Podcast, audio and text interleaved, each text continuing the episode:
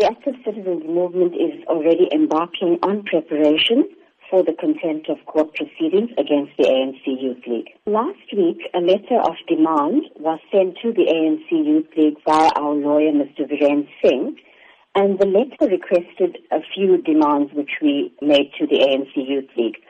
One of them being an unconditional apology to the family of Ahmed Kathrada, the Active Citizens Movement, and to the people of South Africa for the unlawful disruption of the memorial of a struggle stalwart, Comrade Ahmed Kathrada. And the deadline for the written confirmation of acceptance by the Youth League was Saturday the 15th of April at 4 p.m. We can confirm at this point that our lawyer has not received a response to our demands, but instead a letter from the League requesting a meeting with the ACM was received. Are you then willing to meet with the ANC Youth League over this matter? We are willing to meet with the ANC Youth League when a written apology as requested is provided.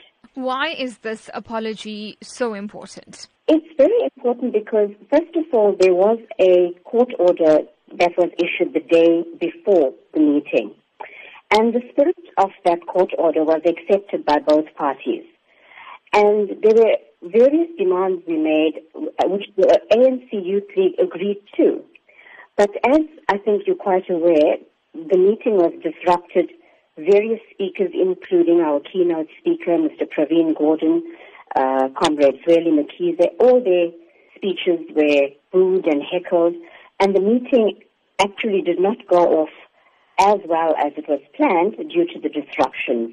You speak about Zweli Mkhize. Are you considering taking up this matter with the ANC itself? Comrade Zweli Mkhize did provide an apology immediately after the meeting on Sunday. We have not discussed any meeting with him or with the ANC at present.